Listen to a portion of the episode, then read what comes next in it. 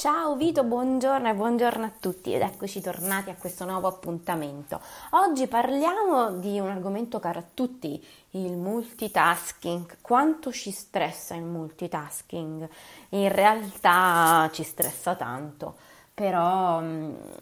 negli ultimi anni, per fortuna, si inizia a parlare anche attraverso quelli che sono, diciamo, i nuovi protocolli eh, anche di riduzione dello stress, di abbandonare il multitasking e invece di focalizzarsi all'approccio del monotasking. Quindi sì, il monotasking, quindi fare una sola cosa alla volta, anche a livello lavorativo, ci aiuta ad accumulare meno stress, ad essere più presenti quando siamo sul lavoro e efficaci ed efficienti, perché sappiamo, sappiamo, bene che appunto l'efficacia vuol dire raggiungere i risultati fissati e sappiamo che se la mattina abbiamo una mega lista di cose da fare, la famosa to-do list piena di robe e durante la giornata saltiamo da una parte all'altra con tutte le cose che abbiamo da fare, a fine giornata ci sentiamo insoddisfatti e non abbiamo raggiunto nessun risultato, quindi sia per noi che per il nostro team o per il nostro capo, a quel punto risulteremmo inefficaci. E ancora, il monotasking può aiutarci ad essere efficienti, ovvero a um, diciamo investire meno risorse per raggiungere il massimo risultato. Ma a questo punto tu mi stai chiedendo perché eh, siamo tutti poi no, eh, avvolti da, questa, da, questo bisogno del multitasking. E io penso che i motivi siano cinque. Ci sono diverse ragioni mh, mm, tra di loro che si eh, correlano e creano mm, questa abitudine che è un'abitudine nociva e che ci allontana eh, e ci defocalizza e ci fa stare sempre ehm, stressati, poco attenti, poco presenti, poco intuitivi eh, e poco consapevoli, no? una, parezza, una parola che amo tanto. Questo succede in realtà appunto per queste cinque ragioni che dicevamo. La prima, l'abitudine. Ormai siamo cresciuti in un contesto di multitasking e iperconnesso e quindi non ce ne accorgiamo più quando in realtà magari stiamo al computer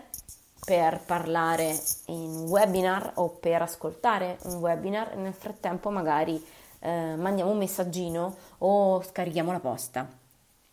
Dividere l'attenzione su due cose non va affatto bene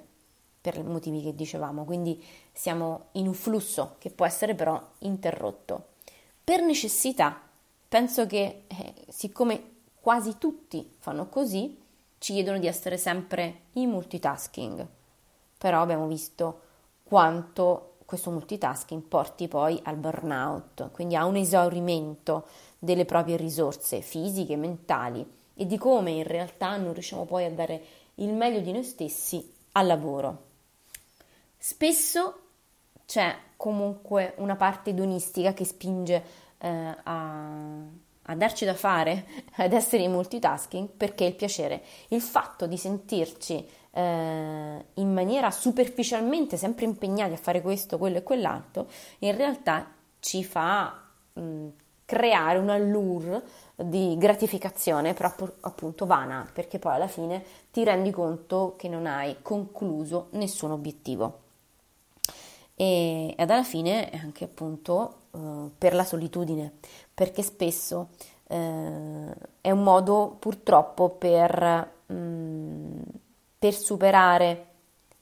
l'alienazione della solitudine stessa con un altro tipo di alienazione, quindi uno, un chiodo schiacciagodo, il fatto comunque di avere sempre tutto in movimento, tutto aperto, nessuna porticina chiusa, in realtà no, ci toglie da quel momento di silenzio e di eh, centratura che ti fa capire dove sei e dove stai andando. Eh, chiaramente io sconsiglio e ho adottato io stessa nella mia pratica quotidiana, nel mio lavoro, eh, quando la mattina mi metto davanti al computer e seduta alla mia scrivania, dopo aver compilato la to-do list, chiaramente vado a verificare come si può costruire un'azione eh, conclusiva nella stessa mattina, tanto che alcune giornate le dedico esclusivamente a dei task che sono più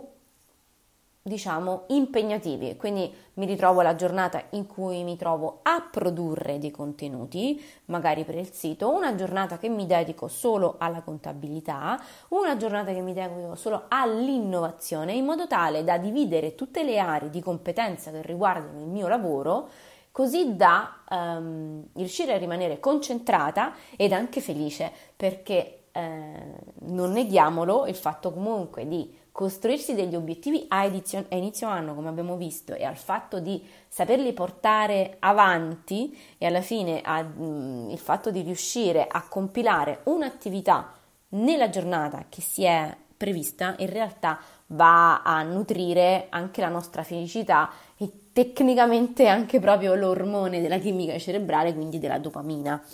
Quindi il monotasking si deve proprio abbracciare. E con questo è tutto, spero che sperimentate eh, questa nuova pratica e ci rivediamo alla prossima pillola. Ciao ciao!